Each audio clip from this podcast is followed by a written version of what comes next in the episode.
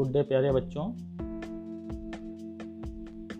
आज हम लेके आए हैं आपके लिए N C E R T की हिंदी की पांचवी कक्षा की पुस्तक, रिमझिम भाग पाँच। चैप्टर तेरह, इसका नाम है स्वामी की दादी। स्वामी की दादी चैप्टर पेज 103 से और 107 तक है। तो हम आज शुरू करते हैं। स्वामी की दादी। स्वामी की दादी, बैठक और भोजन कक्ष के बीच कम हवादार अंधेरे गलियारे की बंद सी कोठरी में स्वामीनाथन की दादी अपने सारे सामान के साथ रहती थीं।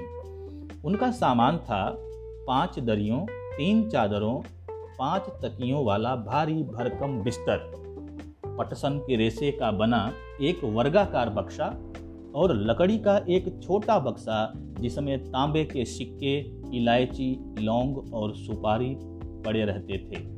रात के भोजन के बाद स्वामीनाथन दादी के पास उनकी गोद में सिर रखे लौंग, इलायची की गंध भरे वातावरण में अपने को बहुत प्रसन्न और सुरक्षित महसूस कर रहा था।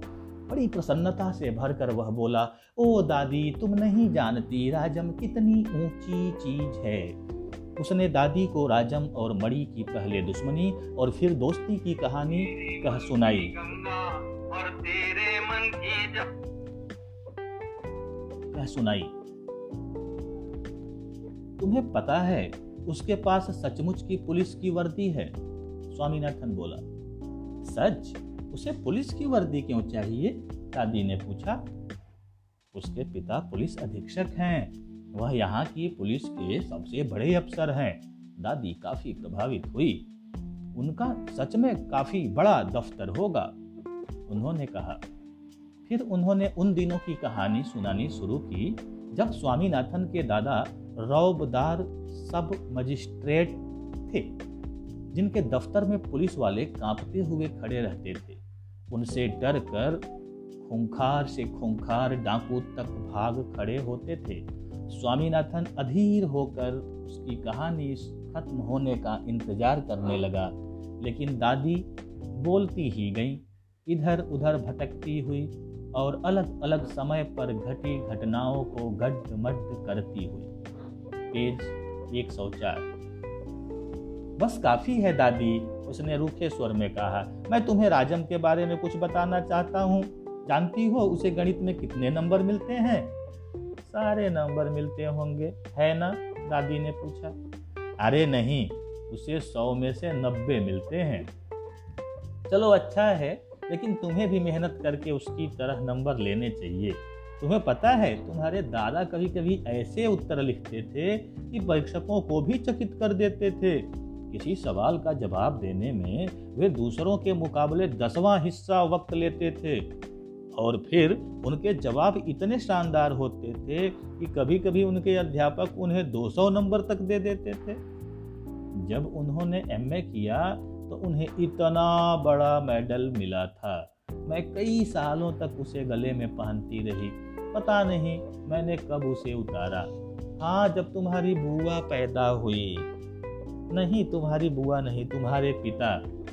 याद आया, तब बच्चा दस दिन का था। अरे नहीं, मैंने पहले ठीक कहा था, तुम्हारी बुआ ही पैदा हुई थी। पता है, वह मेडल अब कहाँ है?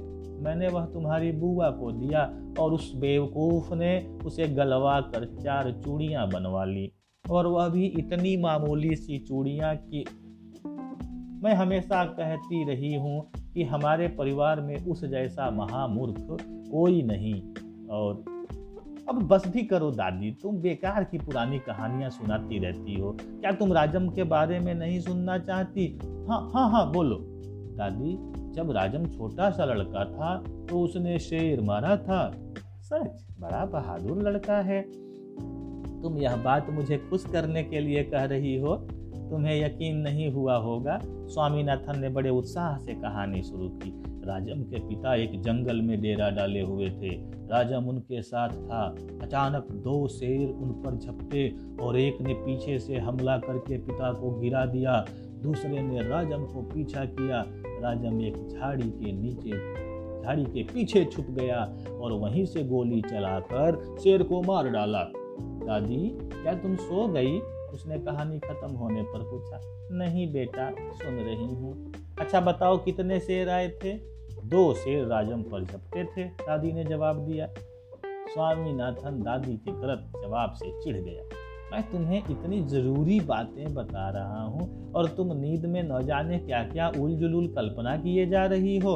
अब मैं तुम्हें कुछ नहीं बताऊँगा। मैं जानता हूँ तुम क्यों ऐसा कर रही हो। तुम राजम को पसंद नहीं करती।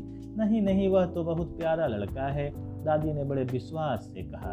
उसने राजम को देखा तक नहीं था। स्वामीनाथन खुश हो गया। दूसरे ही क्षण उसके मन में एक नया संदेह पैदा हुआ।